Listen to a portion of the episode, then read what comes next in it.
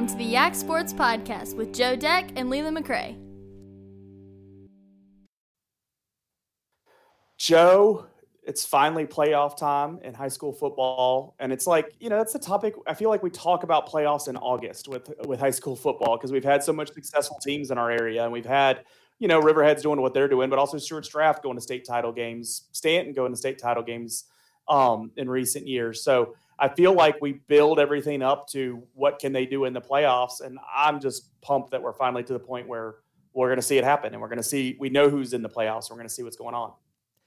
Yeah, we do know who's in the playoffs. Um, I hope the teams in the playoffs enjoy it. Um, I'm not sure how long some of them will be around, but um, you know, for some of them, it was a it's a big deal to get into the playoffs because uh, we weren't sure that was going to happen this year, uh, and they did. And so now it's about trying to make the most of your situation. Um, so with that being said, let's talk about I guess 3C first. Uh, yeah. Wilson, they come back and beat Staunton despite being down in the 10 in the fourth quarter and really is just the worst way for Staunton to lose. I mean, they they screw up a punt um, in the fourth quarter to give Wilson basically the lead in the game. Um, you just can't have that. It's it's hard to believe that we're talking about seven and three as a disappointment for Staunton, but seven and three is the difference between having a home playoff game and going to Heritage. And I just I think Staunton is now going to end the season on four straight losses, which is a tough way to end your season given how it started. Yeah, I think it is a little bit of just how they did it and how, and how they got there, and just with the excitement with seven and zero, oh, just completely go the opposite way. I, I, I does I do agree. I think if if they could have gotten to seven and three a different way, um, especially with a win maybe in the last game or something like that, like you you just have this different feeling going in and maybe the the idea of going to Heritage wouldn't be as much of a disappointment as it as it is, um, because Heritage is just a dominant football team and a dominant program. And you know we're gonna have Ben Cates on later to talk about what they are, but just in the in the short speak of it, I mean, this is a team that has won state titles. I mean, they have Coach Brad Bradley there, and they've won multiple state titles with him. So it's just it's a tough thing to go up against, but um, let's talk about this game just a little bit more. I mean, I I picked Wilson just just from momentum's sake. I really liked what they had done against Buffalo Gap the week before. I liked kind of even in some of their losses, even the Riverheads loss, like they they relied more on their passing game. I think in this in the Stuarts Draft game, they were in that game right up to the fourth quarter. So I like kind of the momentum that they had, even though they had lost those two games and then they beat Buffalo Gap. I like what they had, so I picked them. And then when they're losing the whole game, I was like, you know what? Good for Staunton. Good for Staunton to be in control of this game, have the lead. It just you know, stayed right ahead of them the whole way. But yeah, they just it kind of was their season. it was kind of the three quarters of the season was great, and then the fourth uh, quarter of the season just fell off, and that's what they did in this ball game. But I also think it reemphasized how good how good Pogorski has come through this season.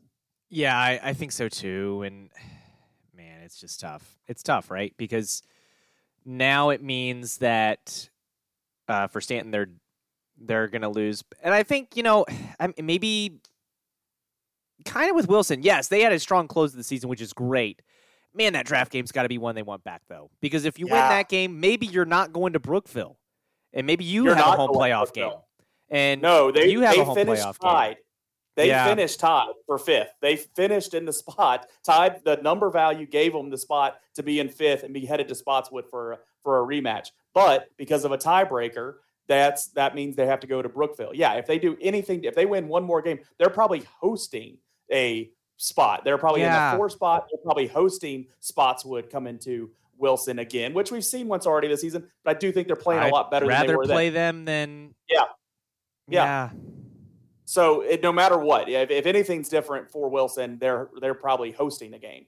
So um, or if not, at least traveling in that five game. So yeah, the draft game is definitely one they want to look back at. Uh, at that's the really the one that I would look at for Wilson, saying what could have gone the other way. That Spotswood game, Spotswood got up and, and took care of that game. So I, I really don't give that a second look. The Riverheads game, they were beat. Stuarts Draft, it's just they were in it in the fourth quarter. That I mean, out of three losses, that's the one that you wish you could have back. Yeah, and I think the other aspect here that is interesting is um, as you look at what's going to happen. I mean, they gotta go to Brookville. It's just it's gonna be tough. Well, Kinda let's, like let's look at the It's gonna be tough. let's look at the, the whole classification there. Um, you know, the region and then the whole classification.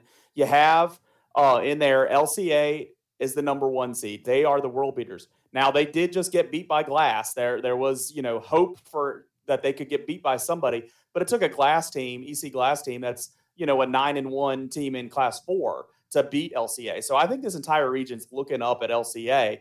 You know, Heritage. I Heritage last year, they got to uh, they didn't even make it to that LCA game, the region championship last year because they lost to Brookville. Brookville made it to that LCA championship game, losing to LCA. So I still think it's that top three. Those are the top three teams. I think it's going to be hard not to see those those one of those three teams win this region.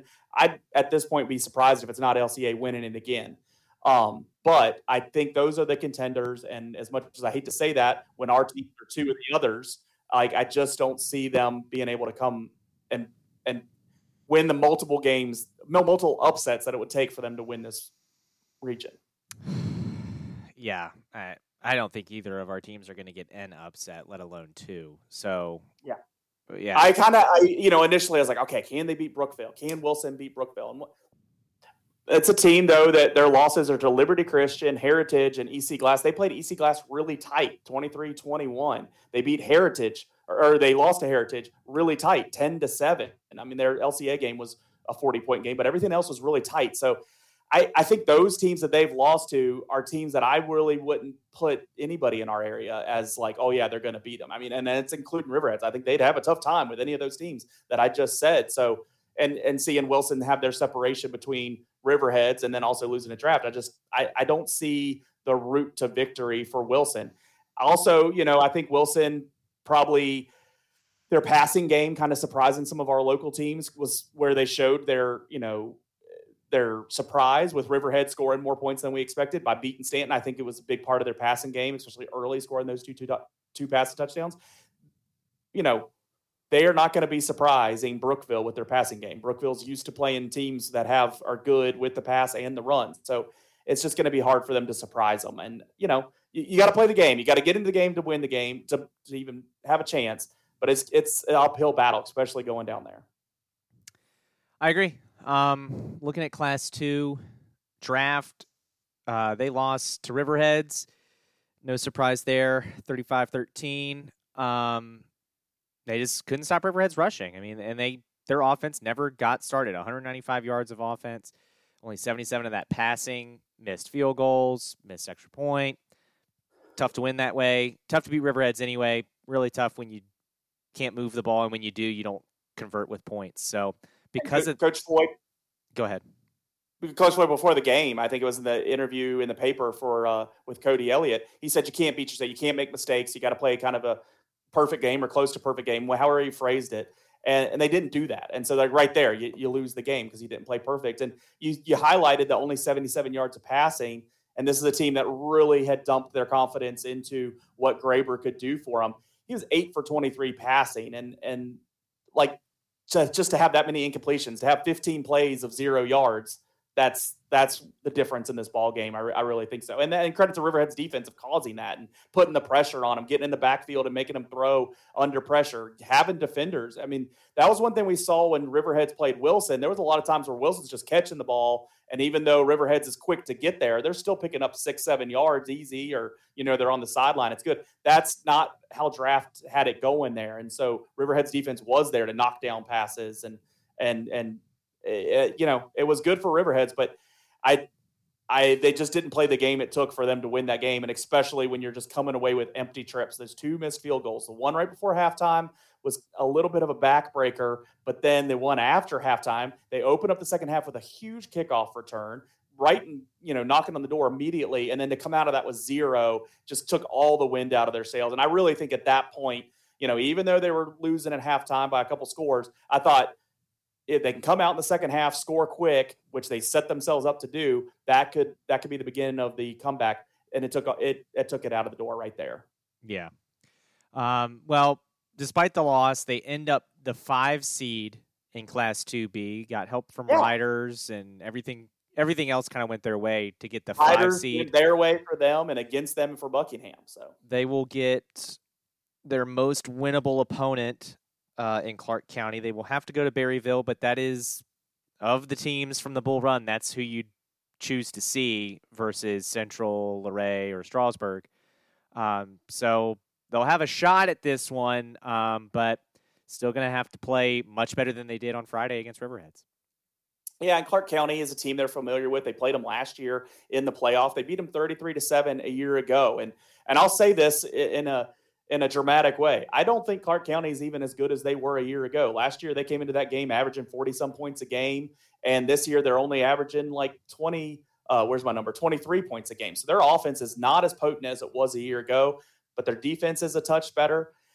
I will say though, I don't Stuarts Draft's not as good as they were last year either. So I, I think this game's closer than 33-7 a year ago. I think Draft can win this. I, this is a team we have been worried about throughout the season, what they were. They don't seem quite what they what they've been, but I agree with you. This is one of the more winnable opponents that they could have gotten. I, I think a couple weeks ago I said they want to see Clarke County or they want to see Buckingham. And, and so they get one of those. And it's not that hard of a trip up 81. I think it's better than going to Buckingham or something like that. So I, I like this matchup for their sake of them having a chance to win. I was worried. I really thought if they didn't beat Riverheads, they'd be in them at seven spot and they'd be going to Central Woodstock, which would have been a real interesting story. But instead, they get Clarke County, and I, I think they have a shot here. Problem with that is they win this game, then they're playing Strasburg, which I, I really feel much worse about for them. And I, you know, as much as they, it was interesting in this game, kind of going back to this game, but how it projects forward they had really not used Deshae Smith down the stretch of the season here. In the district play, he he had 700 yards through like five games, and then he just you know had under 100 yards in the next four. It was just kind of a weird drop off for him, and I think it was a sophomore still learning what it take what it takes to play Stuarts Draft offense. They expect a lot out there. I think you have to do more than just running fast down the field. You got to block. You got to catch the ball coming out of the backfield. Well, he did that better this game. They used him. They really didn't use Troy Thompson in the backfield much. They used Deshae Smith, and he was a lightning bolt. He had that 60 yard touchdown early in the game and ran down the field and was kind of looked like a difference. And I was like, oh, he's got fresh legs. Maybe maybe that was their plan. But as the game wore on, and he, he did catch a ball out of the backfield, you could see that I think they were just kind of modifying their offensive attack still. And that's something that I have been critical on Stuarts Draft in years past, where you know, late in the season or even in the playoffs, it seems like they they are still playing with things and you know under center and now they're in shotgun and and just changing stuff around. I I'm interested to see what they come out in against Clarke County. I know we won't be at this game, but I you know early whoever is at that game, I'm going to ask them. You know, are they in shotgun? Are they under center? Are they you know who's in the backfield? Because it's just going to be interesting to see where they have been. And not saying that Deshae Smith can't work for them. I think they were, were much better this season when he was productive for them. But they went away from that for a reason. So I'm just going to be interested to see how they attack Clarke County. And then defensively, I mean, this is a Clarke County with a run first kind of quarterback. I mean, he wants to run the ball. He'll throw it. He's capable of throwing it, but he's kind of similar to Landon Graber and how many times he's throwing the ball this season. And and how many times he's run the ball this season. They're they're very similar offensive attack with what they do at quarterback. And uh, you know, will that familiarity help Stuarts Draft's defense, or is it going to throw them off? Because you know, I don't think we've seen a lot of Shenandoah district teams with that run first quarterback. I, and, you know, correct me if I'm wrong. I, it seems like everybody, you know, they they might they can run it. You know, I know Bennett Dunlap will like to run the ball, but like he still is giving the ball to other guys to do it better than him. And so it'll be interesting to see, you know, that guy taking that snap, quickly running through the line of scrimmage, trying to find a hole. Yeah, I don't, I don't know. I think you're right. This is a game draft is capable of winning. I just don't know if they will. I, I just haven't liked what I've seen from Stuarts draft this year. I think they're too inconsistent, especially on the offensive side of the ball. I, it's it's hard to argue with that. So uh, we'll see what you got. I know um, at some point we kind of got to pick these things, and I think you already picked against three C teams. Are you picking against draft? I, I, mean, I know previously you've you've dug yourself a hole of saying they weren't going to win a playoff game. Now that they got Clarke County, what do you think is going to happen?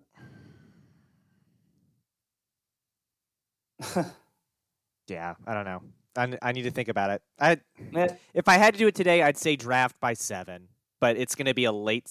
It's going to be a late touchdown that wins it. They don't look good doing it. I think it is going to be a tighter game. I don't think you know this is a uh, you know, more than 14 point game. You know, if someone scores a second score late to pull away, okay. But I, I just don't think this is a 21 point game either direction. I think it's going to be a, a competitive game into the fourth and see what happens from there. The good thing about draft, there's been a couple games this year where going into the fourth, it's been tight and they've come away with victories. So uh, maybe that experience will help them. Well, with the win, yeah. Riverheads they get a bye. Yeah.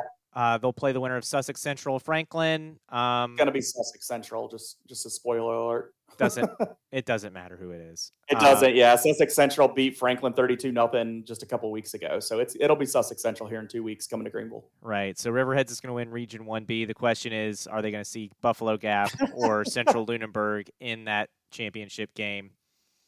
Uh, Gap kind of played with their food a little bit against Fort. Came away with a win, 31-22, but that's not great. Yeah, I, I wasn't impressed with the scores I was hearing. It was Fort winning early, and then it took two second quarter touchdowns for Buffalo Gap to get the lead. Uh, they were winning by 11 at halftime. They win the game by 11. And so, um, you know, Buffalo Gap looked so good just a couple weeks ago against Staunton. I was so impressed with them. I'm starting to like, oh, okay, they're the they're the second best team in the region or, or in the in the district. And then they just I I didn't like what I saw against Wilson. I didn't like what I saw against Fort Defiance, even in the win. And so I want to see them look good this week. And this is a take care of business game. This is a William Campbell team that I I just don't see how they can beat Buffalo Gap. I don't think they have a strong enough defense to beat to hold back the Buffalo Gap attack. I don't think they have a strong enough offense to overpower Gap's defense. So Gap treat them that way is how I is where I get to on this. Like you know, treat them like a three and seven team coming to Swoope, driving across the state to come to uh, come into Swoope and and beat them bad. That that's what needs to happen here, and that'll give me confidence of what I had been saying, where I thought Buffalo Gap would go down to Central Lunenburg, win that thing, and play Riverheads in the region final. But the way they played the last two weeks, my doubts have increased, and so I want to kind of uh, take care of business, prove it to me game here, give me confidence for them going into Central Lunenburg the week after. Yeah, because that's what it's going to come down to, right? Is uh, needing to play well, so when they play Central Lunenburg, they can find a way to beat Central Lunenburg and get back to a region championship uh, where they will lose Riverheads. you like to pick that as early as you can, don't you? I mean, yeah, I, I mean, I you haven't been wrong yet. You haven't been wrong for seven years, so it's just. Uh, the other team that played was Waynesboro in the area. They did yeah. lose to Broadway. It ends a rough season for Waynesboro and a season what could have been. It just never came together for the Little Giants, uh, and they're losing a lot too. So it does not give me a lot of hope for next year, but we'll worry about that when it comes. I, uh, I hope their schedule. I hope they can do something with the schedule through the district here to kind of not just have Waynesboro front loaded with district games. I think I think that might help them to not, you know, open up the season with Riverheads and Stuarts Draft back to back and stuff like that. And you know, I, it's not like those games are what I think they're going to win next year. I just think I think some of their like weirdness with their schedule it just might play into them being streaky. And last year, it, it might have helped them being streaky when they went on a streak through the Valley District. But uh, this year, it's just it just was tough. And I don't know. I, would like to see their schedule different, but we're not. We don't know who they're going to be the next year. They have a lot of holes to fill, so they it'll do. be interesting to see what they got. But the other team, Fort Defiance, Class Three team that ends their season with their loss to Buffalo Gap, they bring back a lot on offense, and I think there's a lot to be positive there about the Indians. I think you know at quarter, you know what you have at quarterback. You know you got receiver, you got um, some running backs in there you know, I think defense, they'll have to kind of answer the, some calls, but they got a lot better on defense from a year ago. And I hope that can kind of continue. They have enough pieces on defense that I think they'll be led well, um, but they will have to fill in some holes. And so I, I think I'm optimistic at this moment about Fort Defiance. And I know I'll probably hold on to that next summer come that way. This isn't, you know, what we were on Waynesboro this year. I'm not going to no. come into next season saying, oh, Fort Defiance is the second best team in this district. But I think I will, you know, have the idea of them, you know, sneaking into a playoff spot or something kind of out there as, you know, if if you improved as much as you did a year ago, the next the next step in improvement is being a playoff team. I so just... um I want to see what their schedule is before I really buy into definitely saying that. And I have no idea who their non-district opponents are, but I I have hope that they'll keep on improving because I really like what they have at quarterback, and I think he's a he's a baller. And uh, it's just having those pieces around him step up as much as he did this season is going to be key. Yeah, I just need to see it. I Yeah. I this is a team that has been five and five ceiling. That's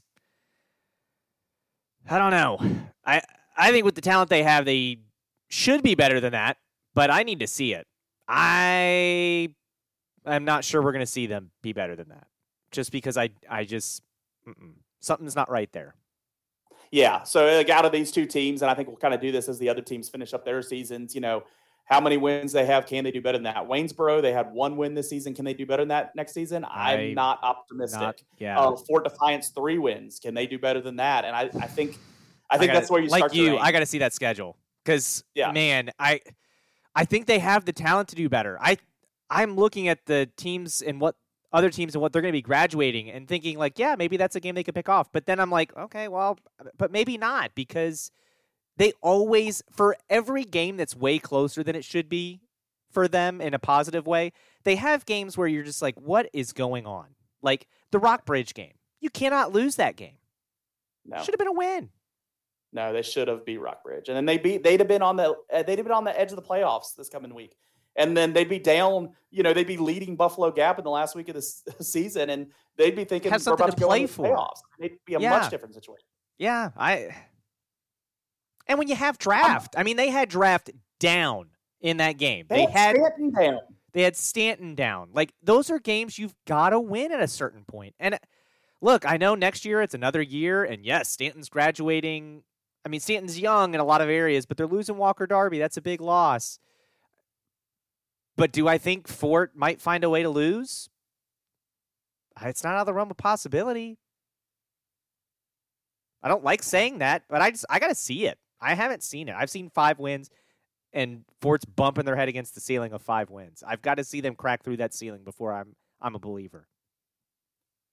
So I know we talk a lot about PowerPoints in the podcast because I'm the PowerPoint nerd, and I you know, probably might have seen me on other venues last week talk about PowerPoints. I just want to quickly review. Uh, you know, this is self promotion right here uh, of what how my PowerPoint predictions went, and this is my crystal ball predictions. All my general ideas about PowerPoints, I was I was in there. Like there's you know nothing majorly wrong, but my crystal ball predictions that I gave a week ago, I said if Wilson won, they'd be the five seed playing at TA.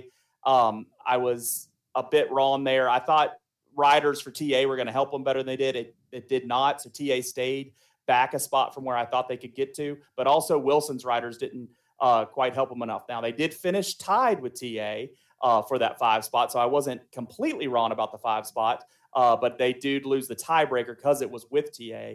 And uh, they go to the sixth spot. So a little bit wrong on my crystal ball there. I nailed the Staunton prediction. They did lose and they did finish seventh at uh, Region 2B. Uh, I said Stuarts Draft, if they lose that game, they were going to be in the six spot. They're in the five spot, so they're just a tiny bit better. Uh, riders helped them. And then in Class 1, I nailed it all there because Riverhead's won and Buffalo Gap was already locked into three, so nothing to brag about there. So next year, when you listen to my projections, I, I'm not terribly off here. My I'm always within a spot here, it looks like. And in past years, I remember that too. So uh, I don't know. I like doing those PowerPoints because it seems like everybody's asking for that information, wanting to know what's going to happen. And and the projection, the crystal ball stuff's one thing, but I like at least having that in my hands to go on the radio with on Friday and have an idea of where these teams are going to go. Yeah, and um, you know we'll see what happens, but Yeah, from here. I mean, okay. So what's what's going to happen? Uh, You You you're have not maybe about three- advancing too far Yeah, locally here. maybe three teams. I'm thinking possibly two teams left after this week, and then I think you've got one after that.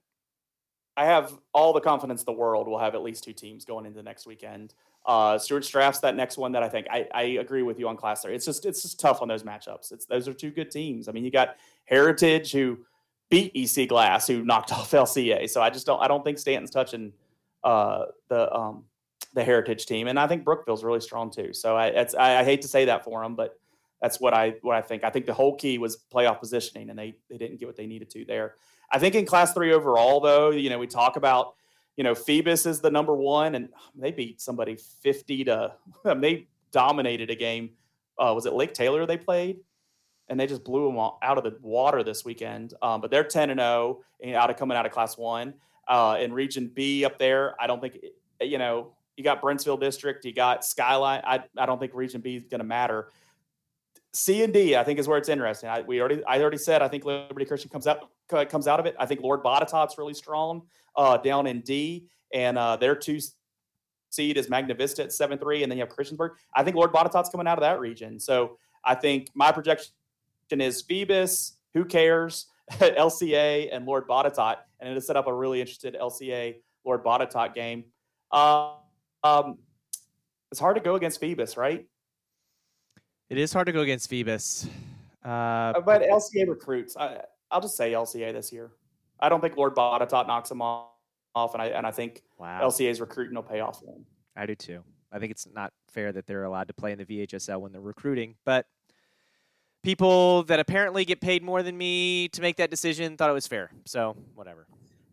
Class two, uh, you know, on the broader scope here, you got King William. They were in the state championship a year ago. They're in Region A at seven and three. They're not as strong, and they're still the one seed.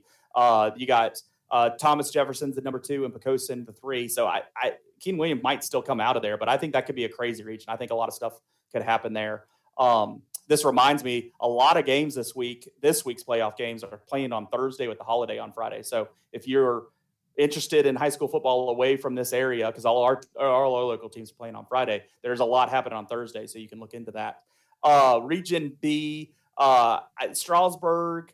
I think we're you know I think it's Strasburg, Luray, Central Woodstock kind of area. All those teams played each other tight. Um, it just feels like Strasburg kind of year. It just they they kind of were under the radar early, and I like that for them. Their one loss was a forfeit to start the season, so they haven't lost on the field yet. So I'll take Strasburg there. Um, unless you got something different, I'm keeping moving. No, don't. Radford has been strong all year out of Region C down there. Um, they got Martinsville, Glenvar, Appomattox is the four seed down there. I think Appomattox, you know, experience of being there year after year is going to pay off for them in some way at the four seed. But I, I don't think that means they knock off Radford. I just think it's going to be another tight Radford Appomattox game that we've seen so many times. I think Radford comes out of C down there. I agree with you. I think maybe there's an outside shot at Martinsville, but it does kind of seem like the Bobcats kind of have it together this year. And kind of like you were saying with Class uh, 3 in Region C and D, I think the winner of the C and D is going to coast because I think there's a strong possibility that Strasburg wins the state semifinal matchup, but I just don't think Strasburg's going to be able to beat Graham, who I like in Region yeah. D, or Radford. That's who I like in D too. I like Graham overall. Yeah, I do too. And but I, I think, think even if Radford were to beat Graham, I don't think Strasburg could beat Radford. So, yeah. So there you go. And then down to Class One, um, we'll talk about four, five, six, maybe a little bit next week. We have a little more time, but down to Class One, this will be the last you know full classification we break down. Joe, how is does anybody touch Riverheads? No. Does anybody get twenty one points Riverheads? It's over. Pack it up. We're going home. The you know the gladiator in me does you know calm the conversation down a little bit and says this and that, but you look at Essex. Yeah, they're as strong as I think they've ever been in the recent stretch. I, they won. They went to a couple state championship games against Altavista before this Riverheads run, and they were good then. But since then, you know, they've been pretty good and they keep seeing Riverheads in state semifinals and maybe maybe they're as strong as they've been in those, but I don't think they're stronger. And I think Riverheads, even on that trip down to Essex, where they played at Middlesex High School, and Riverheads only won by a little bit down there, I I still think Riverheads gets it done just because of its being Riverheads and the experience that they have there. And you know, those kids on that team have only lost one game, um, you know, in their high school career. So I think that's going to benefit them. Uh, but coming out of C and D, you have Galax as the one seed. They're playing Bath County in the number one. I like that Bath made a playoff game there with uh, Coach Phillips back there. But George Wythe was talked a lot about down there, Narrows and Grayson County. Um, Grayson County is kind of my like closet. I'm I'm rooting for them team uh, at eight and two in the four seed. Um, I I don't have any confidence in Galax is my problem though, but I don't have another team that I would put in front of them. So I think it's a big question mark coming out of C. I guess I'm taking Galax with the with the asterisks that I want Grayson County to come out of there. Uh, and then Region D, I think this is another one of those who cares regions. When you're one seed seven and three, um, Patrick Henry and number two seeds seven and two, Twin Springs. I don't think any of those teams are touching Riverheads either. So I agree with you. I think Riverheads has won this, is going to win this classification. I think their biggest struggle our biggest potential for struggle would be in the state semifinal and not the state final. I think, as we've said other years previous. But yeah, I, I agree. It's Riverheads. Yeah, and and here's the thing: I think Essex is really good, but it seems like every year something wild happens up there in Region A. So, would I be shocked if Essex stumbles against a King and Queen or Northumberland? No. So even West, I wouldn't be shocked if West Point. Oh, beat I them. would I be think shocked. Hey, West there. Point folks, I would be shocked if you beat them. I don't know. That region's so crazy. I think you're probably right. You're probably right. I think I shouldn't have said that out loud. I, it's just like it's so many crazy things happens in that region year after year. Um, I know when they were out when uh, in the spring of 2021 season and Essex didn't play late. That's when we got West Point uh, deep. So that's probably what carried in my head there. But there's been so many years there where like the top four seeds aren't winning games in the in the playoffs. So we'll see what happens. But King and Queen, maybe. Yeah, you never know. Doesn't matter. They're gonna need the whole. I mean, Essex has not been tested yet this season. So King and Queen could have the whole court with them, and they're not beating Riverhead, so it doesn't matter. yeah, I I'm not not arguing. So like I said, maybe we'll talk about four, five, and six a little bit next week. But let's get moving on from the high school football. Again, make sure you know uh, if you're looking out for some of those other games around the state, which day they're actually playing this weekend. But high school volleyball, we're down to one team, and that's not uh, not a shocker. We we pretty much predicted that last week. Um, Fort Defiance, they swept through the region, which is so impressive. That is a hard region. Region 3C is tough as can be. And I think a lot of years, whoever's coming out of 3C is a state favorite or at least a, has a strong state contention. They just swept through that region. They swept Wilson. They swept Fluvanna. They swept Rustburg. So now they will host a state game on Saturday. Don't know who that is yet, uh, per the documents that I can find. I know some of these regions are wrapping up here early this week. So we'll find out, I'm sure, on uh, Twitter. I will um, retweet whatever that matchup is going to be. But Fort Defiance playing at home in volleyball, I'm going to pick them. I don't care who's coming from Region A. I think that uh, the number two team from Region A that they'll host, I think Fort Defiance will be better than them. So that's my prediction there. Congratulations to ladies. They continue to roll. Um, I think they're 25 and one now. I'm not sure where. I know they were 22 and one coming out of the regular season. Um, if they are able to win Saturday, the next game would be next Tuesday. And then the next game after that would be uh, the state final on Saturday, the 19th. So if you're blocking off your calendar. And I was really impressed. I mean, they had a lot of, they had so many players on the all district team, which is predictable. But even on the all region team, well represented. And I, I just got to call out because I know her is, is uh, Macy Ann Frizzell. She is a freshman and she made first team all district, first team all region as a freshman. And I'm just really impressed. Uh, and I know her. So it's just, uh, you know, me being a homer here. Uh, but as a freshman to be first team all region, very impressive. So I'm I'm very excited about what her career will be, um, and especially with Fort Defiance. I mean, I think they're going to make a run this year at a state championship in Class Three.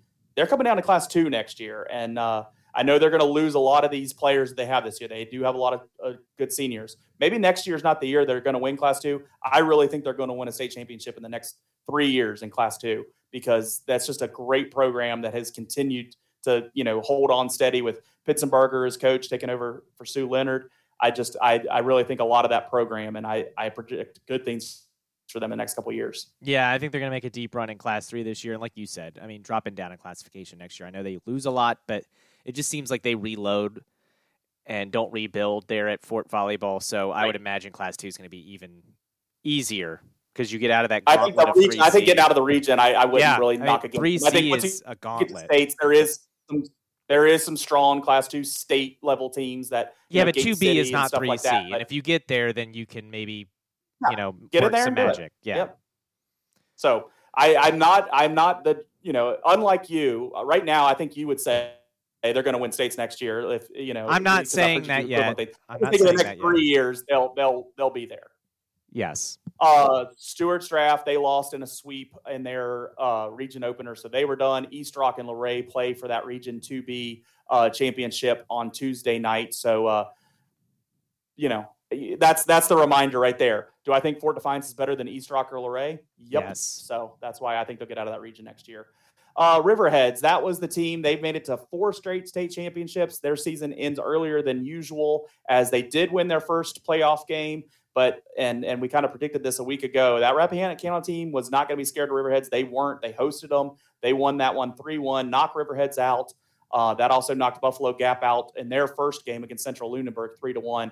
That set up a Rappahannock County Altavista uh, Region 1B championship that'll be played Monday night. Uh, but like I said, only one local volleyball team left standing here this week, and I think I think next week we'll be talking about them again. I do too. But competition cheer, we have a state champion. Yeah, we do. Stuarts Draft by a mile. Um, dominating. Great performance by Stuarts Draft. Not really a surprise. We kind of expected them to have a, a good tournament uh, or a good competition there at the Siegel Center for States, and they did. They did fantastic, which was great. Uh, Wilson had a good showing. They finished fourth, just off the podium there. Fort finished seventh. That tells you how tight these three teams in our area were because it was Fort Draft Wilson in the Shenandoah district. And then Wilson won the region, beating Fort. They both go to the states, and then Wilson again finishes ahead of Fort in that Class Three tournament competition. Brentsville just better than the rest of the squads there, and Brentsville won yeah. the Class Three championship. But hats off to Stuarts Draft because that's kind of a, a dynasty there in competition cheer. It absolutely is. They're racking up yeah, state five championship out of six after years or something. Yeah, yeah, state championship after state championship. It's really impressive what the Cougars have been able to do there. Yeah, and that's uh, Coach um, oh man, I'm gonna blank because I know her from elementary school. I went to elementary school with Coach uh, Tammy, um, and I'm blanking because I know her maiden name. Uh, oh, I'm embarrassed that I messed that up, but she she's done a great job leading that program and uh, every bit of dynasty that we have in this area. We just talked about Fort Defiance volleyball. We talked about Riverheads football. You know, Stuarts Draft volleyball or uh, Stuarts Draft cheerleading talked in that same breath. It's just dominant yeah. at the state level, doing a great job uh, locally and at the state level. So, uh, congratulations to them and uh, they'll I you know I, they'll be back at it next year. I have no doubt in my mind that they'll be right in that same mix next year. Yeah, I agree. Um, well, we've gotten through all the high school talk here, but I do want to go back. I talked about having Ben Cates on to talk about high school football and those teams from the Lynchburg area. So let's do that right now.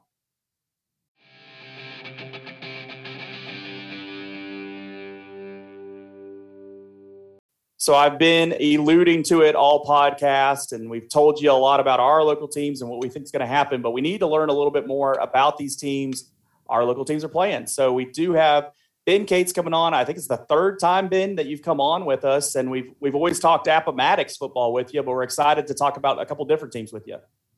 Absolutely, thanks for having me today. So I wanted to talk to you just about these three C teams and also William Campbell. So let's just jump right into it with Heritage. Coach Brad Bradley has them, you know, always strong, and they have a lot of talent on that side. And our Staunton team's going to go down there. What do the Storm have uh, ahead of themselves with this Heritage Pioneer football team? Yeah, you know, um, Heritage, uh, as as is usually the case um, in the Seminole District, I know that uh, people like to really pump up their districts as being the best. Um, so I'm not I'm not going to say that the Seminole is like the best district uh, in the state because it isn't. You'll say that, but it is right, exactly.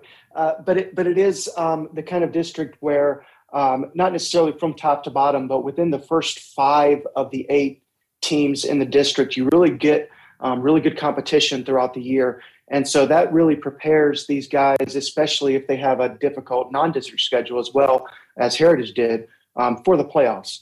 And um, Heritage has is once again kind of a team that um, has has gleaned a lot from its regular season schedule, and it has coasted through some of those games, but it has also been in, in a few dogfights.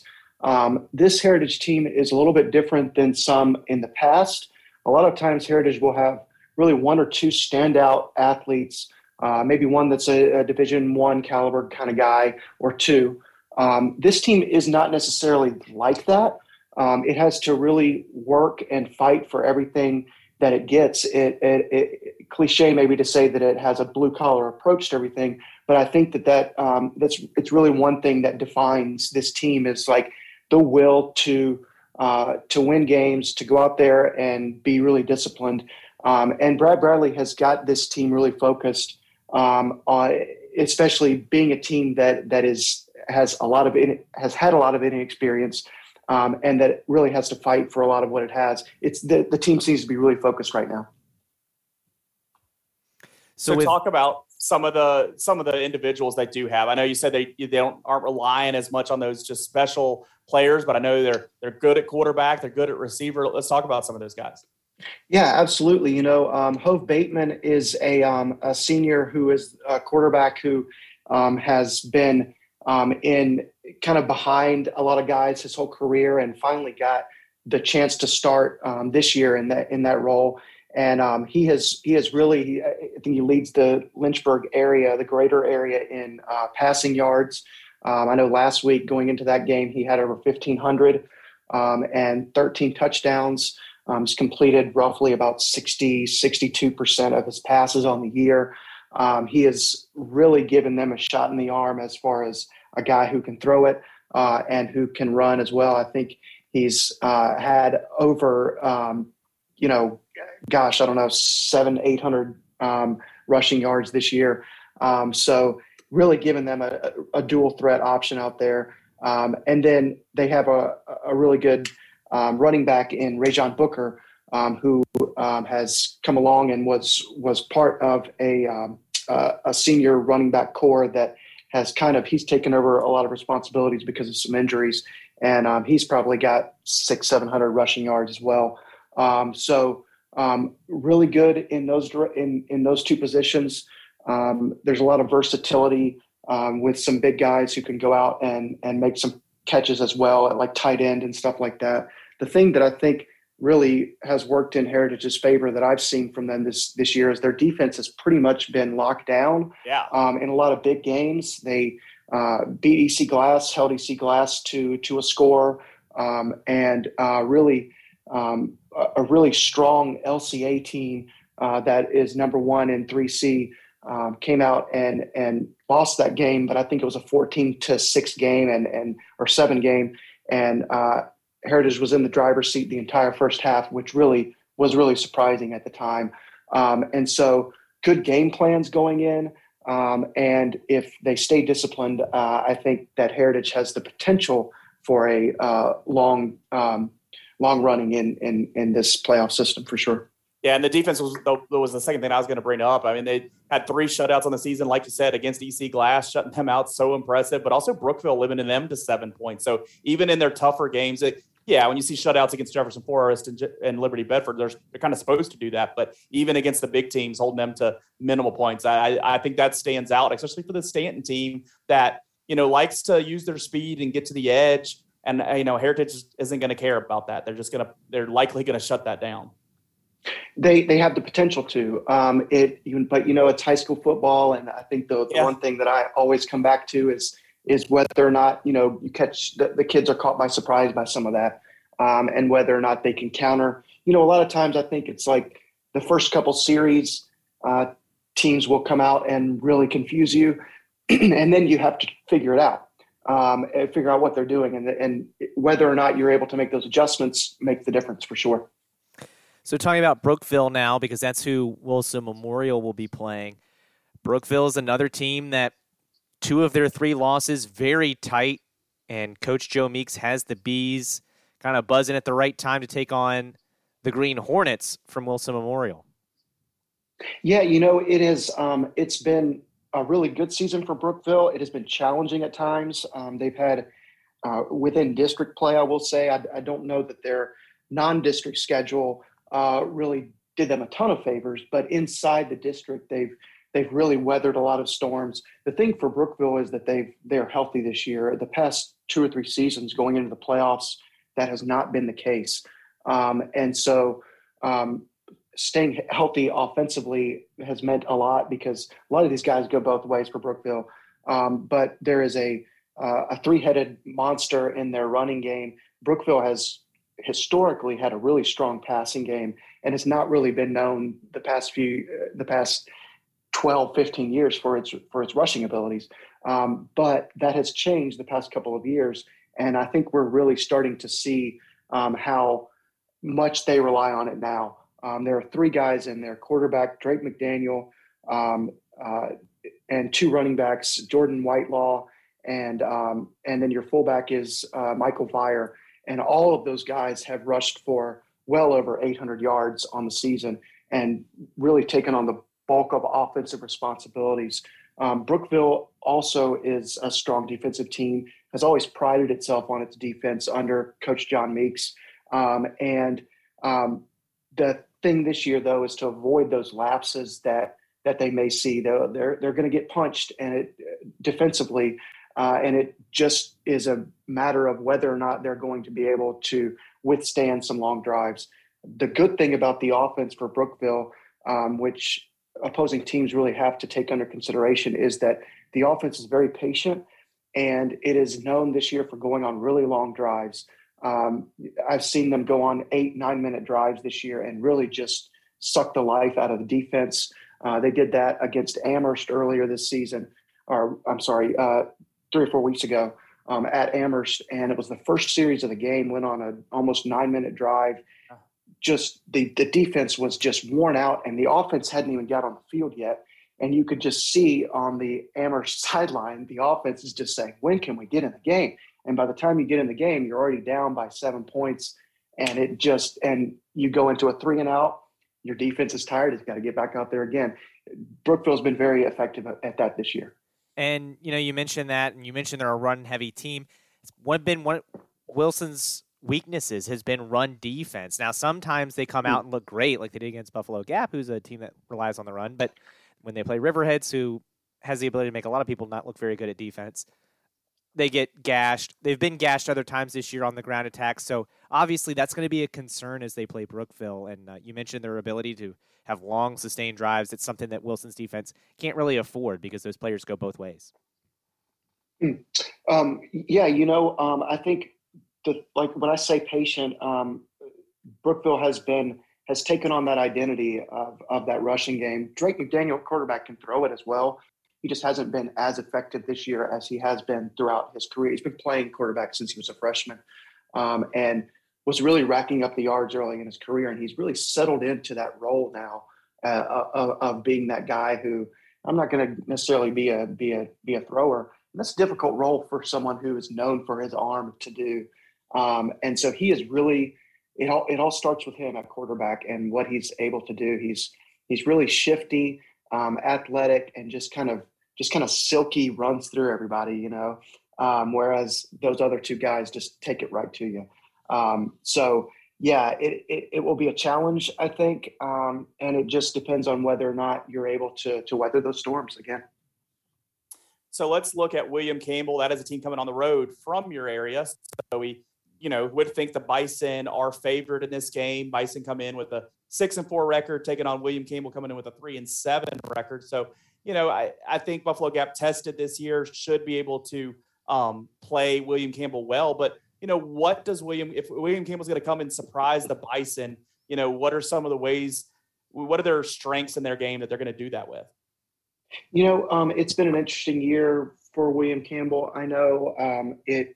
There's a lot, a, a, lot of youth in that program.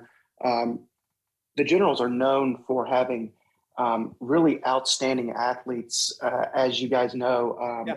his, historically. Um, and it seems like they always have three or four really good skill guys. Um, the challenge the past couple years has been at those other positions just not being as strong as as they have been in in other years.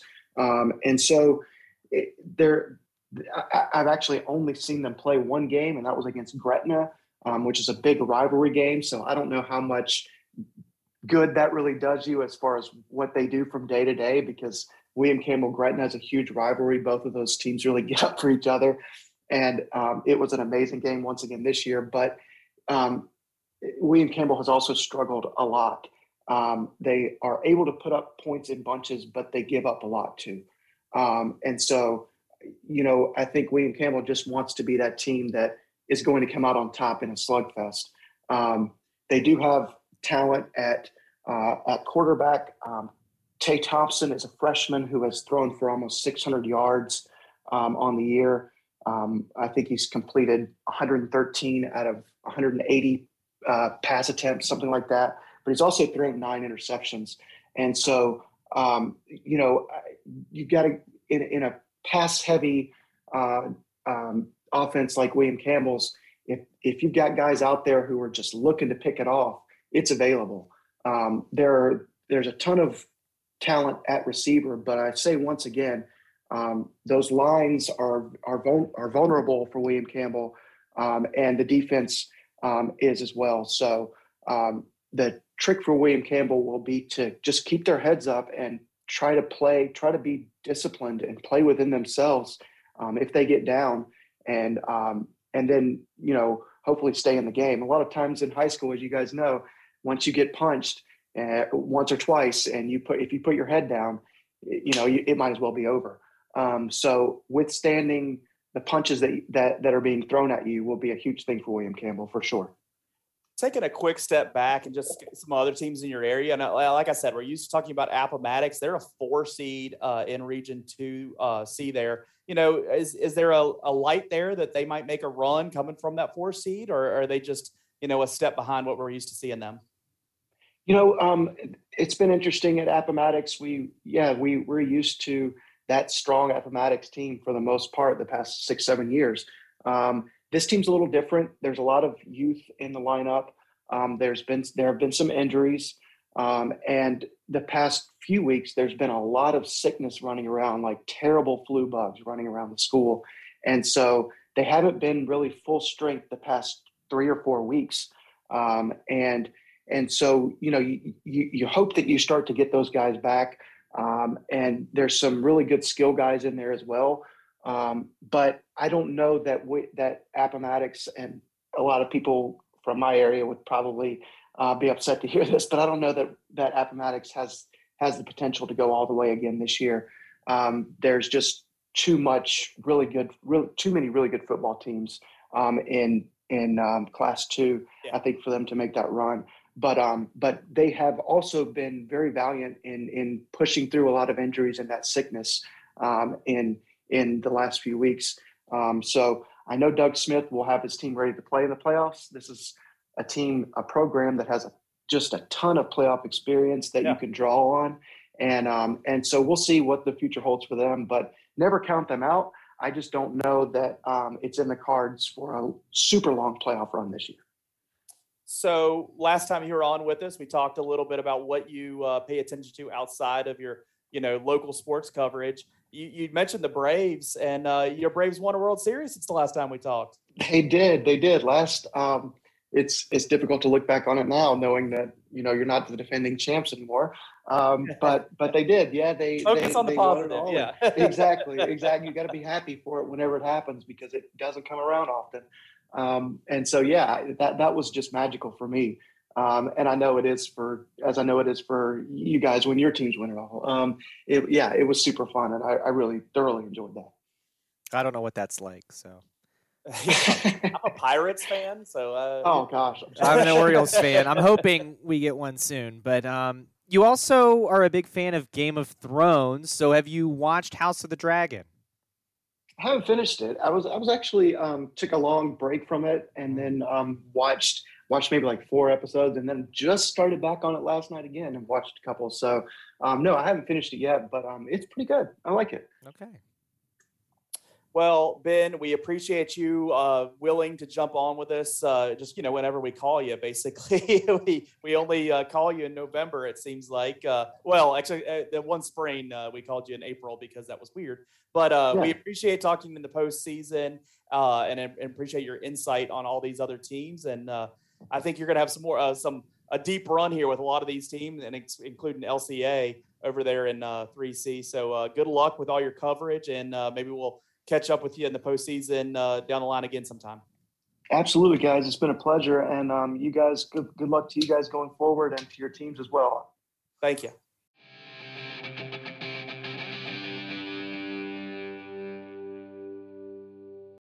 As we look, college, uh, Virginia Tech, two weeks in a row, fourth quarters yeah. get away from you. That's not good. That's that is concerning. It's to have the yeah. lead going into the fourth quarter and lose it the way you did two times in a row, multi-score leads in the fourth quarter.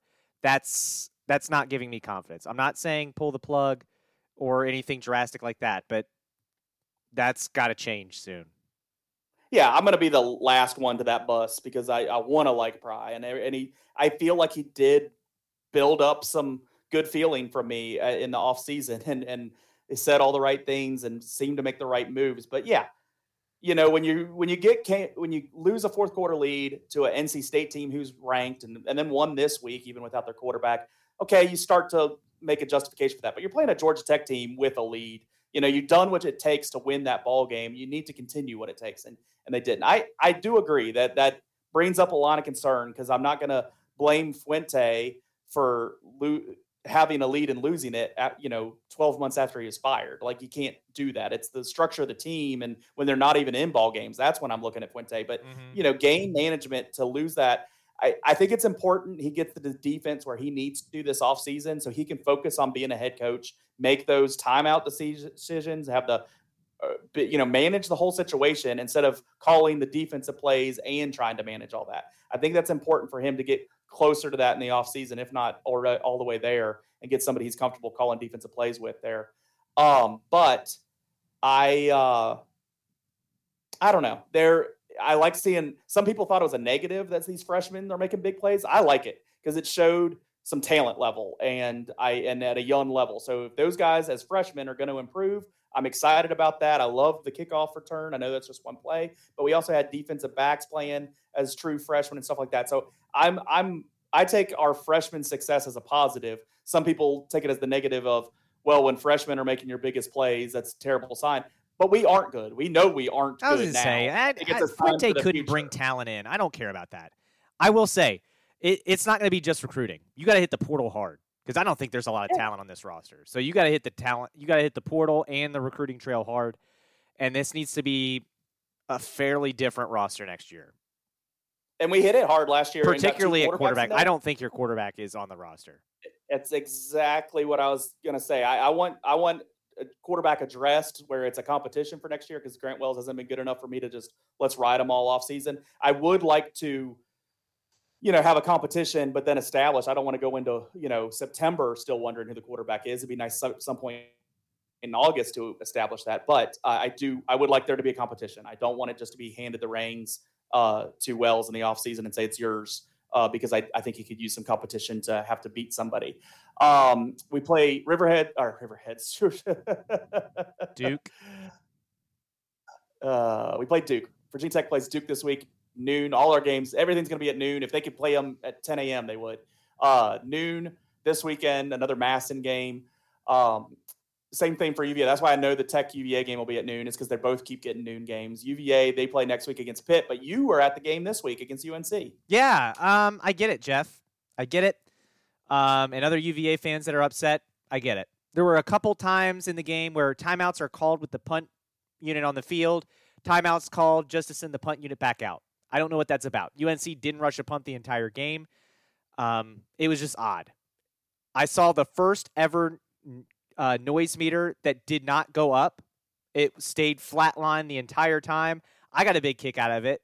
Um, I didn't even know that they like. I just thought that was a prepackaged. Oh yeah, graphic where it's gonna like. Well, it usually bounce is. up, bounce up, and then it maxes out. And yeah. like, so it's cool that they actually have the technology there to uh to have a crowd meter. I loved it's it. I loved it. It's it the first time I've ever seen one pop up, and the, the I mean, it was gray. There was no no noise on the noise meter, which I laughed out loud. That was funny.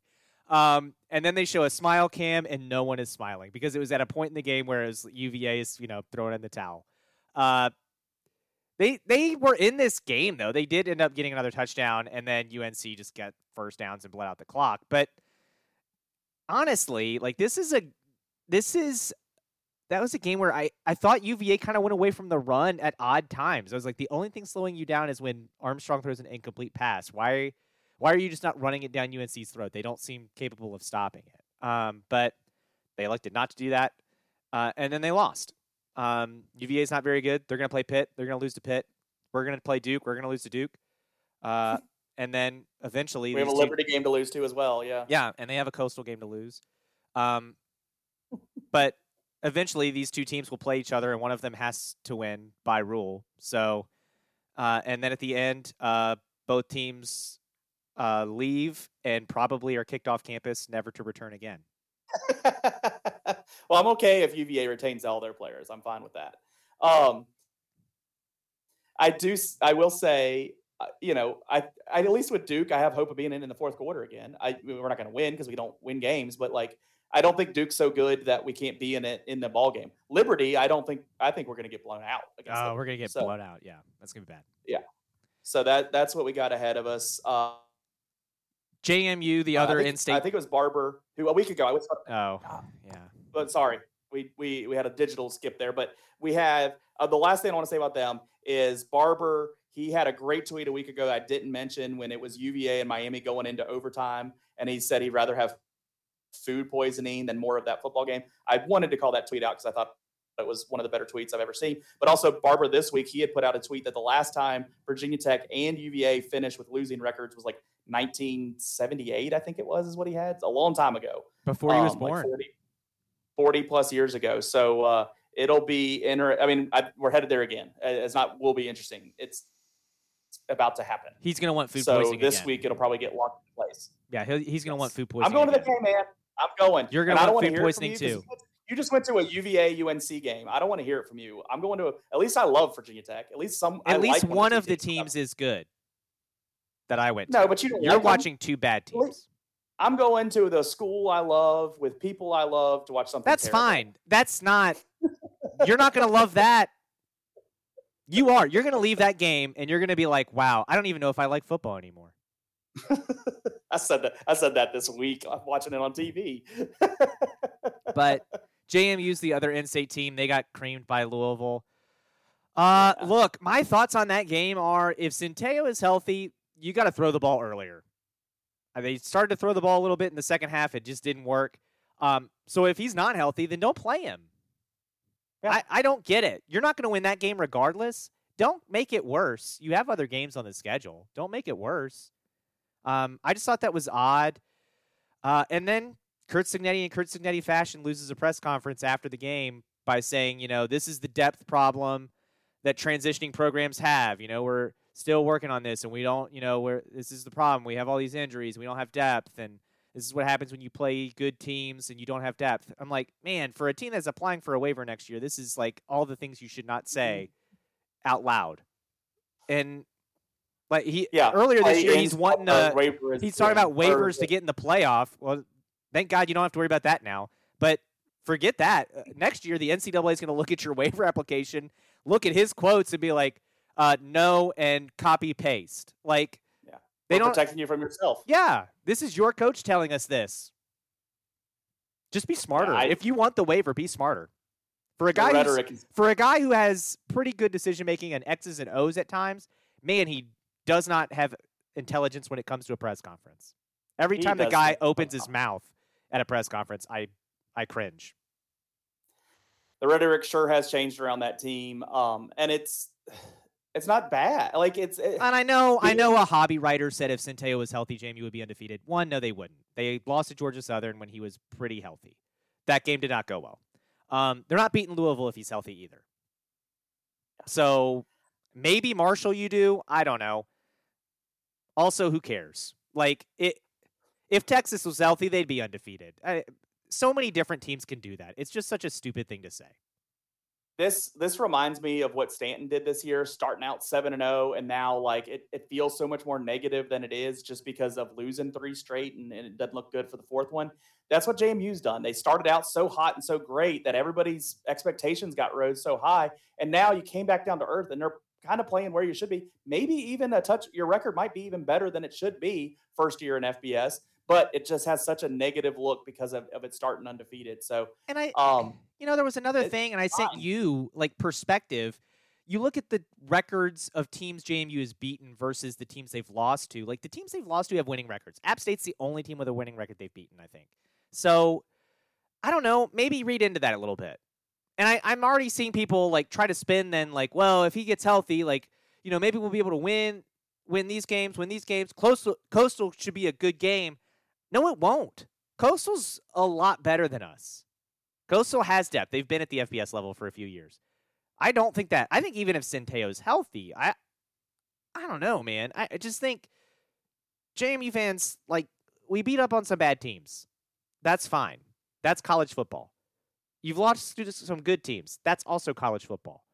you're not 100% healthy. I think at this point, to think you're going to be 100% healthy toward the end of the year is a fool's errand. If you win some more games down the stretch, I'm not saying they're going to lose out. I don't. I don't think they're going to lose out, but whatever games you do win down the stretch, appreciate. Yeah, Georgia State is the other game. Yeah, appreciate them. But this is this is going to be tough. This is going to be a tough game. All right, the other college football action. It was another great Saturday. It's set up to be another great Saturday, and it it paid off. Um, the you know the Tennessee Georgia game wasn't what we wanted it to be. You know we want that story to continue yeah. with with Hooker just you know locking in the Heisman. Um, he got rushed a lot. You know, I don't think he completely lost the Heisman by any any means. I think a lot of his um, bumps came from other things around him, and he was putting the ball on people. Uh, so I think he's still in the mix. But yeah, it's it's it's anybody's Heisman right now. Uh, Georgia won that game. Georgia is the number one team in the nation. Um, but we got Alabama getting knocked off. We got Clemson getting knocked off. We had other fun stuff. What stuck out to you from Saturday's action? Um, it it's the Bama Clemson game, and then also Texas beating K State, because that kind of puts Texas, interestingly, kind of in the mix again. Um, but with the Georgia win, I think there's no doubt they're going to be number one now. The good news oh, for yeah. Tennessee, with Bama losing, with Clemson losing, USC barely skated. Um, I think their path to the playoff. I said this before the game that I thought the loser of this game still had a really good shot at making the playoff as long as Bama didn't win the SEC championship. Well, now Bama's not going to be in the SEC championship unless Louisville or LSU, excuse me, uh, falls flat on their face. Uh, so as long as Georgia doesn't lose the SEC championship, I think Tennessee's still going to make the playoff. Um, yeah. But TCU with the win, it gets real hard to see TCU not being in the top four now. They were in, they were in my top, top four. Yeah, they were in my top yeah. four. Uh, they didn't make the college football playoff committee's top four because their name is TCU. Um, but it's it's going to get harder to leave them out with Clemson yeah, yeah. and some of the teams they thought were good losing. Yeah, I do think. I mean, the Michigan and Ohio still, State still plays each other in front of them. I don't. I don't think we're going to have a situation we have two SEC teams and two Big Ten teams. Uh, so I, I think TCU is going to end up in there. You know, they have to win out to do that, but I think they will. Looking at their schedule, um, but yeah, I, I mean Georgia's number one, and they'll get Tennessee in at three, I guess, and and we'll go from there. I see. I think Tennessee is going to be that team that's probably they're going to put four, and then as the season goes on, they'll move them up to three. Yeah, yeah, they're not going to put Tennessee three yet. They'll put them at four or five right now. Yeah. Uh, but yeah, in the end, I, I if we're gonna be have a rematch of that game, I just let's have it in the in the final. And I, I, agree with that. I I know people some people complain about that in previous years where it's obvious that they move someone to three instead of having four to avoid the rematch. I'm fine with that. I'd rather have the semifinals, you know, be matchups we haven't seen already. I say it all the time though. Brian Kelly going for two, loved it. When they scored, I was like, go for two, go for two. And then they lined up to go for two, and I was like, I love this. I love it. Timeout was called. They still sent the offense back out there, got the two point conversion and win. Don't let Bama have another shot. It's the only that's your best yeah. chance to win is keeping that offense on the field. Or right off decision. the field, excuse right. me. Yeah. I don't like Brian Kelly. I root against him personally, but I was rooting for that team to beat Alabama, beat Alabama this week. And I'm glad that happened. I just I don't like Brian Kelly at all. Yeah, big win for them. Uh, let's see. In Major League Baseball, Astros win the World Series and punch their ticket uh, to another dynasty that hopefully, or another championship that hopefully will not have an investigation after it. So good for them. Yeah, I'm, I'm really happy for Dusty Baker. Um, I'm happy for Trey. you know rooting against the previous cheating and stuff. I don't think they're cheating now. I know there was video of the other night. Some it looked like one of the guys had stuff on his hat and on his thumb and stuff. I don't know. I I hope I, I just I don't know. I'm happy for Dusty. It, as two teams, it was hard for me to root for. I'm not a big Philadelphia sports fan, so happy for Dusty is about all I got to say from it. Happy for Trey Mancini. Good for him. All right, D block time here on the podcast, and uh, I want to talk about what's dominating life, and really kind of say it by what's not dominating my life. Uh, I went back. You know, we had Ben on, and I wanted to go back to the last time he was on the podcast just to kind of get a sense of what we talked about, especially on the you know the the binge stuff there. And right after that, when he was on, we talked about NASCAR and Talladega and stuff like that. And I was like, I don't know if I've watched a race since that time. Like that sport has completely off my radar. I'm sure I probably watched Daytona last February, so that's probably overstating it. But I I have no awareness of that sport. Like I seriously don't even know who just won the championship. I know it happened. I know they were running it. I saw the guy run the ride the wall a week ago, so I saw the viral Twitter moment from a week ago. But I don't know. I don't know who won the championship last night. Do you know? Can you tell me? No. Yeah, it's just crazy how much that sport has just completely died.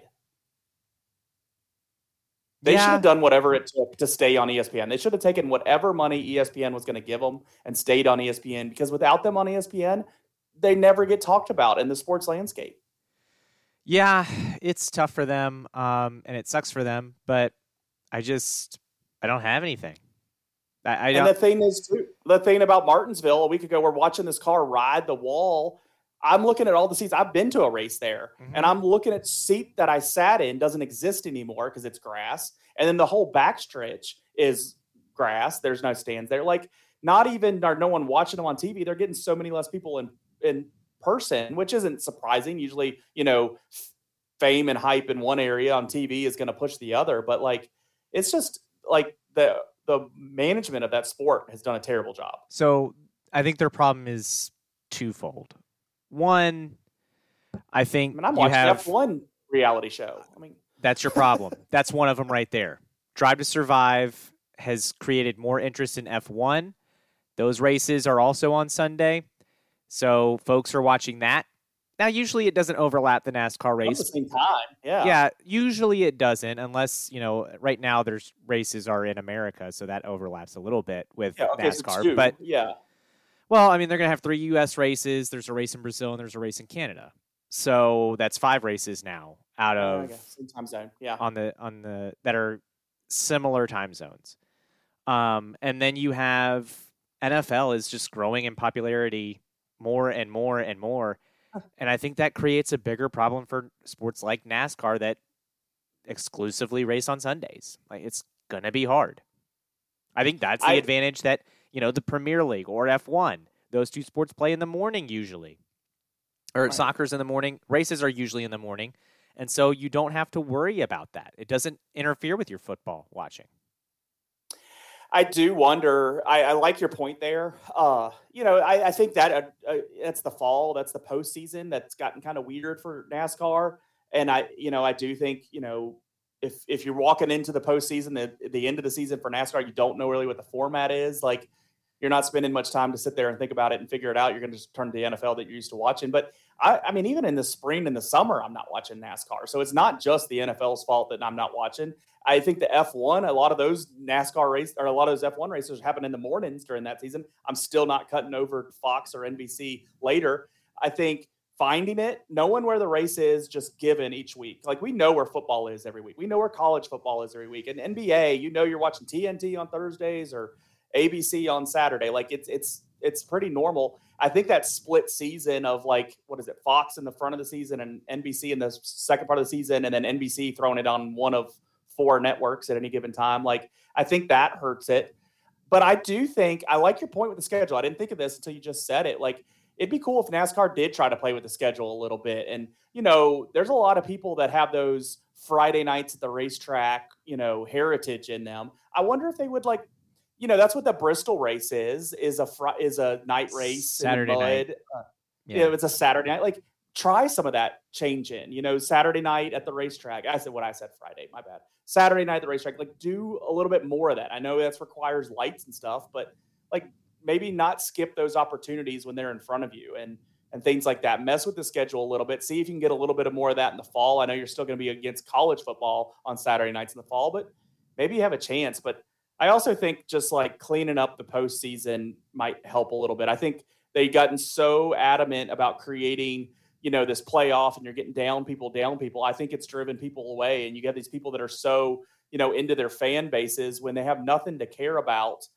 Um, because their guy missed it by one point a couple weeks ago. I, I just wonder about like having that a little bit looser. I don't mind getting people out, but like getting it down to four people that last race, I don't know. I think it drives people away from caring a little bit because I don't know. Maybe, maybe I'm wrong. I, I, guess it's the not having those Dale Earnhardt Juniors and Jeff Gordons and Tony Stewart's, those names that I was familiar with. They're all gone. I think that I think maybe that's part of what I'm saying too. Yeah, and I don't know if moving to Saturday helps because I think college football is getting more popular. Like I, yeah. I don't know what the answer is for NASCAR. I, I, I really don't. It's a heavy regionalized sport that unfortunately that region is also becoming enamored with college football. So that hurts you. It does. All right, we're getting in. Uh, I, I mean, basketball, uh, college basketball starting up. I have a preview like made for this podcast, but we're long already this week, so I'm going to hold it till next week. I don't think you know all these top 25 teams smashing teams this week is going to change our outlook on the season preview here. There's 200 games on Monday uh, opening the season here on the men's side. That's incredible. Um, but uh, we'll talk more about college basketball next week. Hopefully, all of our local teams start out well. But uh, are you ready to jump into some more walk ups? No. Um, before I do that, um, okay.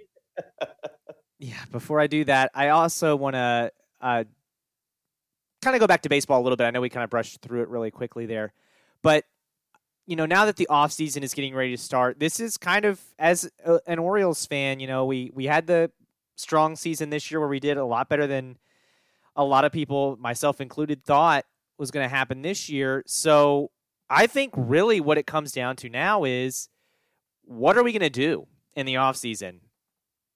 We have said that, you know, we're this is where we take off. We're going to start spending money. Okay, let's do it. Let's let's bring in some valuable pieces that we need. I think the Orioles need a starter.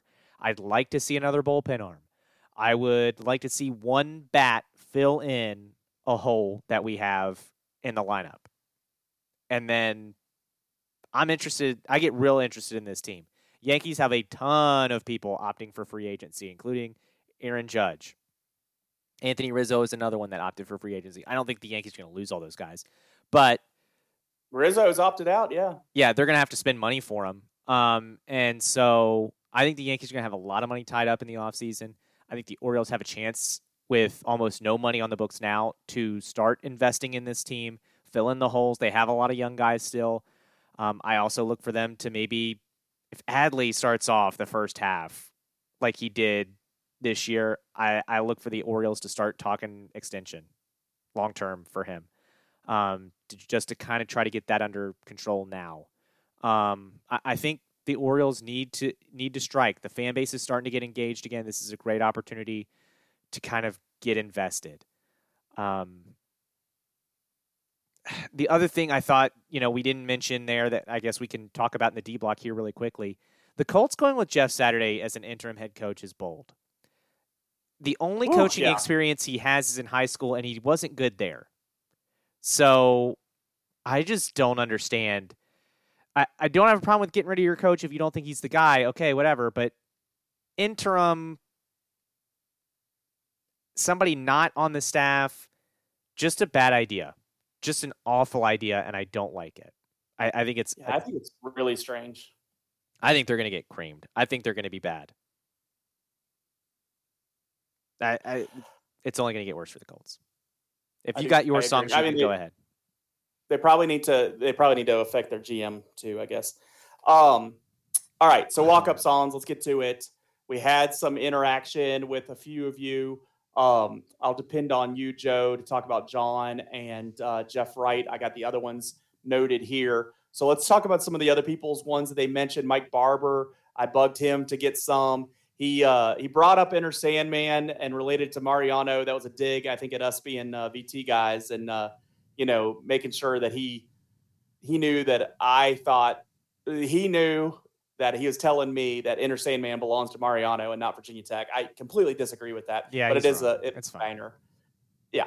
Uh, he also had Led Zeppelin "Immigrant Song," and he was referencing how his kids like that from uh, Thor Rang, Ragnarok and uh, Ragnarok. Name right.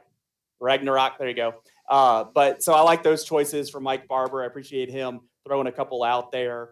Uh, Matt Hatfield, he brought up Thunderstruck and he brought up Timmy Trumpets uh, song. So kind of the more popular ones that we already know. Thunderstruck, he actually hit where I was gonna bring in this week. So and I haven't filled in my blank yet, so I, I might end up still back there. But anything ACDC, that's the more common, usual stuff people use, and uh, I think Thunderstruck's like probably my favorite one of those. Um, and then Steve Cash, he had "What You Know" by T.I. He had Coolio's "Gangsta Paradise," uh, and also Bush "Machine Head." That was a great one that he had, and I, he had uh, NERD song on there too. That a lot of their songs, anything with Pharrell, can be pretty good. So that that was were some of the interactions we got from Steve Cash, and then also Matt Hatfield and Mike Barber. Yeah, I'll pull up uh, John now to get his answers because I don't want to leave him out. Okay, he here are his three batter intros. I don't hate Okay. any of these really. Um, I still haven't listened to one of. Well, I haven't listened to a couple of them. Um, so he had "Free Fallin'" by Tom Petty as one of his batter intros. He had Galaxy 500 by Reverend Horton Heat as number two. I haven't heard that. Yeah, we're gonna have to, I'm gonna have to listen to that one too. yeah. Um, Tush by ZZ Top. Um, yeah, that's good. yeah. ZZ Top is interesting, but I love it. And then Run Boy Run by Woodkid as his bullpen song. I like that song. That's a good song. Yeah, that's good choices. That's, that's now a, he even gave us some honorable mentions that he loves to hear at Ooh. games, but he said were too obvious for her for his actual choices. That's what I've tried to stay away from is the obvious one. So what's he got? Oh, I don't care about that. Taco Taco 2 by Dixon Waz. Um, I'm not familiar with that song. He said it belonged to a Waynesboro player from 2021 uh, in the Valley League. And Freaks chose my Freaks, Timmy Trumpet, as an honorable mention. Great choice by John there. Um, just really special yeah, pick choices. the ones we've already said. That's a great choice. Yeah. Yeah, but he was right, which is the important thing. Okay, walk up song for uh, Jeff Wright, Danger Zone by Kenny Loggins. I love that choice. Smart choice by Jeff there. Yeah. His reliever is Return of the Mack. Another good choice. I like that. and he didn't give us another uh, batter intro, but he gave us his walk off song. Oh, golf song. There we go. So he's planning on walking it off, and his walk off song is "Unstoppable" by Sia, the chorus. Okay. I like it. Yeah, I do too. That's a little out of the box too. I, I didn't expect Return of the Mack. That's a that's a jammer right there. So I like that. And yeah, Sia. That's good. I like that. It is too. Um, so to go back to ours to wrap it up, I'm going to give you a walk off song at the end too because Jeff motivated me to do that. That's going to be the one that is going to be the one uh, that is the biggest admission on my part in terms of a guilty pleasure song. Uh, but I actually have two. then I think I have one ready too. Then. Okay, I might let you have one because I've got another one just popped in my head. Uh, so my first batter intro this time around is going to be Seven Nation Army. I think it's just a classic.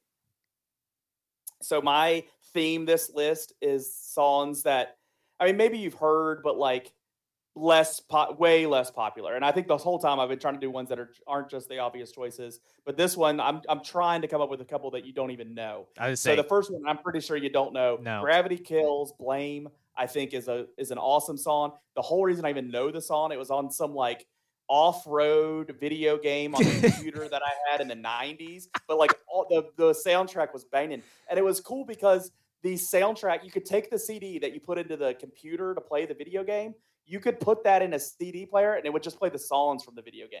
And That so is that's where I really have this.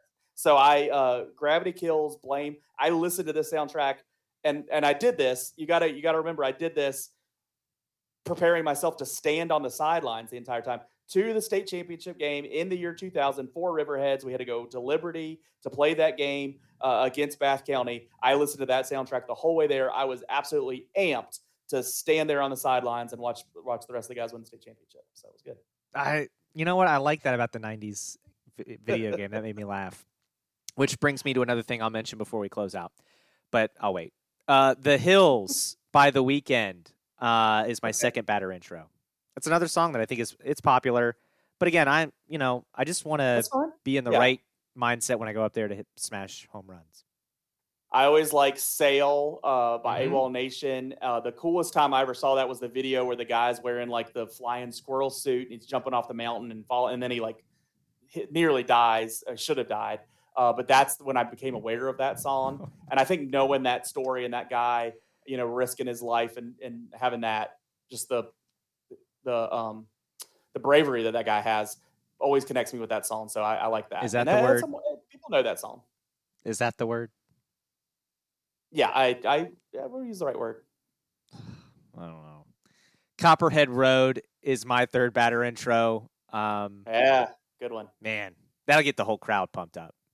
That used to be on the pregame t- uh, CD up at Riverheads. I miss it. They need to get back to that. Um, so Wu Tang Gravel Pit, and the only reason I have that there, it's not the most popular Wu Tang song, but it's my like one of my favorite Uh-huh. songs of all time. So even if it doesn't like scare other people when they hear it, I, I think it's good and it, it has a good groove to it.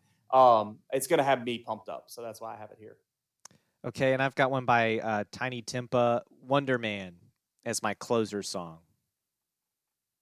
Nice. So I'm, and this is where I get a little off the rails here. Mm-hmm. for my closer song I, I basically i'm going mandalorian the theme for the mandalorian it has just that like driving like pace to it and i think walking in the stadium it'd be cool i know people are going to relate that to star wars and probably laugh at it but i don't know i like i like the vibe of that song and i think it works in the show and i think it'll work in that spot too I don't know. You know what? I heard somebody talking about this. I think Star Wars is starting to become so mainstream in pop culture. Like, you're the one that's, you know, not cool if you don't know what it is. I think it's, I don't think it's just nerds now. I think it's mainstream. i know i asked you this are you watching any of this andor No, I got to catch up. I, haven't gotten I I'm watching it. It is different. I mean, it is not the usual Star Wars, and it is serious. And I think it's cool. I think it's Okay. cool that they're allowing the Star Wars universe to have just a different show. Now, the the the setting of it and everything that's Star Wars, and there's the character like the you know the alien looking people like that's all fine. It's still the same universe, but it's just like it's it's serious. And I uh, might like that then. I got to check it out. It's a lot of politics and a lot of seriousness. And uh, I've lost two of my kids on it, but I still have one going strong. So we're, we're doing Love good. it. Um, okay, so the walk off song, since Jeff got us on walk off songs, this is the one, and you're not expecting it, so maybe you'll take the other one.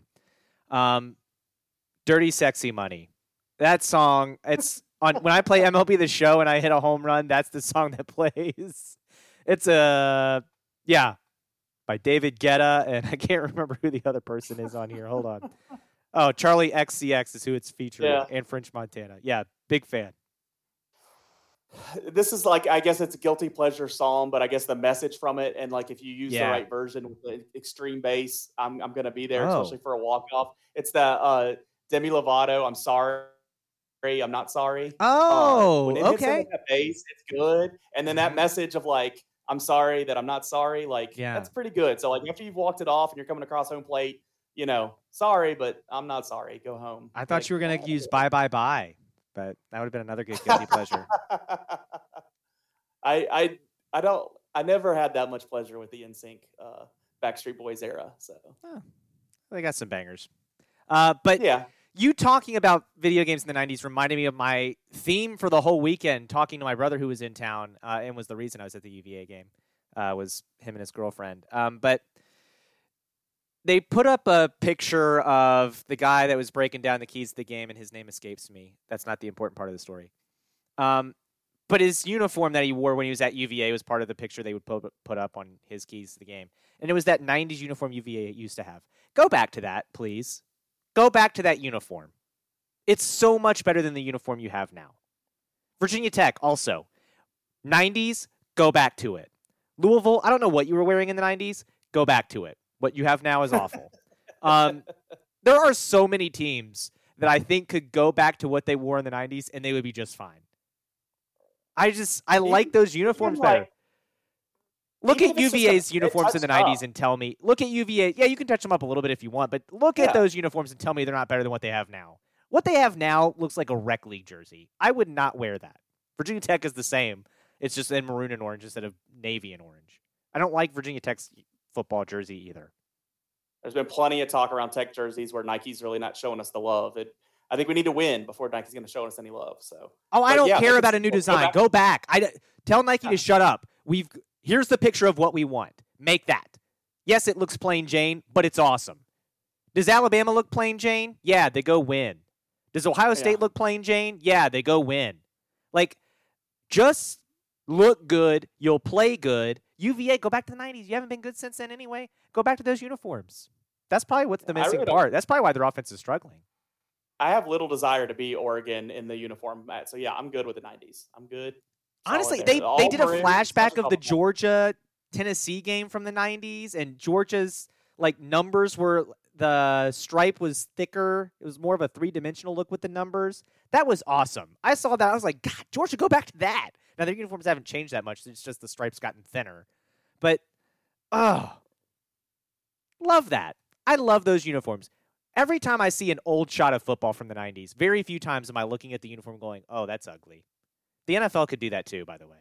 Giants go back to the Giants helmets from little the some of those cheaper Giants. looking uniforms in the 90s and not necessarily by the teams we've talked about there but just like we're like you can you know it's it's the old you know just the old school jersey Yeah. and it, it, it wholly i i'm not as into that as old school Oh, I but am. the old like the way tex jersey those old maroons were great i i'm not arguing with what you're saying about uva and all these other teams but i yeah some of like the russell athletic jerseys from like 93 I- Love those. Yeah, bring them couldn't do back. without doing that now No, bring them back. But UVA, their uniforms were even more intricate than they are now. It's like UVA was like, let's get more basic and make it look worse. Like, I don't know what the marketing team or the, the brand design team told Nike or whoever does UVA's uniforms when they went into the meeting for, all right, what do you want your uniforms to look like? Uh, ugly. Like, I, I imagine that's what the message was because that's what it is. And and honestly, like when I look back at those uniforms from the '90s, I'm like, that's a cool uniform. That's a cool uniform. They have little diamonds, uh, white diamonds, and like an orange stripe around the collar. That looked awesome. Go back to that. Your font was better then too, because now you just have plain Jane font. It looks dumb. I hate it. They need to go back to it. Virginia Tech do the same. I don't like your uniforms now either. But JMU could Uh, probably cool. stay now. Their uniforms in the I'm 90s gonna- weren't that good. I'm going to throw a quick tweet out at you that Cody Elliott hit while we're broadcasting or while we're taping here. He said, Don't be surprised if a bunch of these playoff games get moved up to Thursday this week because of the heavy rain looking at this week. So, even more so, there's a lot of games already scheduled for Thursday because of the Friday holiday, but just keep an eye on that this week. Uh, and uh, make sure you don't uh, miss the game if it's uh, scheduled for Friday and gets moved up to Thursday. So look out for that. That's Cody. Cody wisely giving us a heads up. Yeah, I uh, you and Chip enjoy the playoff games, whether they are Thursday or Friday. Um, I guess if it's Thursday, I could maybe swing it, but Friday. Yeah, you've been on TV be a couple times though. We haven't talked about that on the podcast. You've been on on the television a couple of times now. including this morning. So yeah, It's awesome, man. that will do it for us on the YAC Sports Podcast. Make sure you're subscribing to us: Podbean, Apple Podcasts, or Google Podcasts, wherever you have subscribed to podcasts. We're probably there. You can find us on Twitter at YAC Sports Pod. That's YAC Sports Pod, at least for now. Um, Facebook at YAC Sports Pod, YAC Sports Pod. I say that not because we're going to leave, but you never know if you'll be able to find us or not. I Right. We're not going to pay eight dollars. I was going to say, I can promise you we're not going to pay $8. Um, YAC Sports Pod at gmail.com. We're already losing money at this. We don't need to lose more. Um, but if you subscribe on Apple Podcasts, Google Podcasts, or Spotify, you'll never miss another episode. You can reply on Twitter or Facebook, or you can shoot us an email, the YAC Sports Pod at gmail.com. That's Y-A-C for your Augusta County Sports Pod, and interact with us. Tell us what you're looking forward to this football playoffs. Talk about Stuarts Draft cheer and their dynasty or the Fort volleyball run that they're on. Uh, whatever you want to talk about, whether it's college football, We'll football, still take NFL, whatever. songs. We're, Yeah, we're we'll probably take not gonna have walk-up songs. segment of it. If we get some good answers, though, we might. Yeah, keep them coming. Leland and I are probably we've we've uh, exhausted Yeah. the walk up songs, but if you have yours and you haven't given them to us yet, keep giving them to us. We'll spit them out when you give them to us. So uh, whenever that is. But hope you enjoyed it, and um, feel free to tell me my songs stink or that you love them. That you know you're entitled to an opinion. If you love them, you're right. If not, that's okay. Um, it's America. You're allowed to be wrong. But until then, folks, we hope you enjoyed this episode of the YAC Sports Podcast. Have a great week.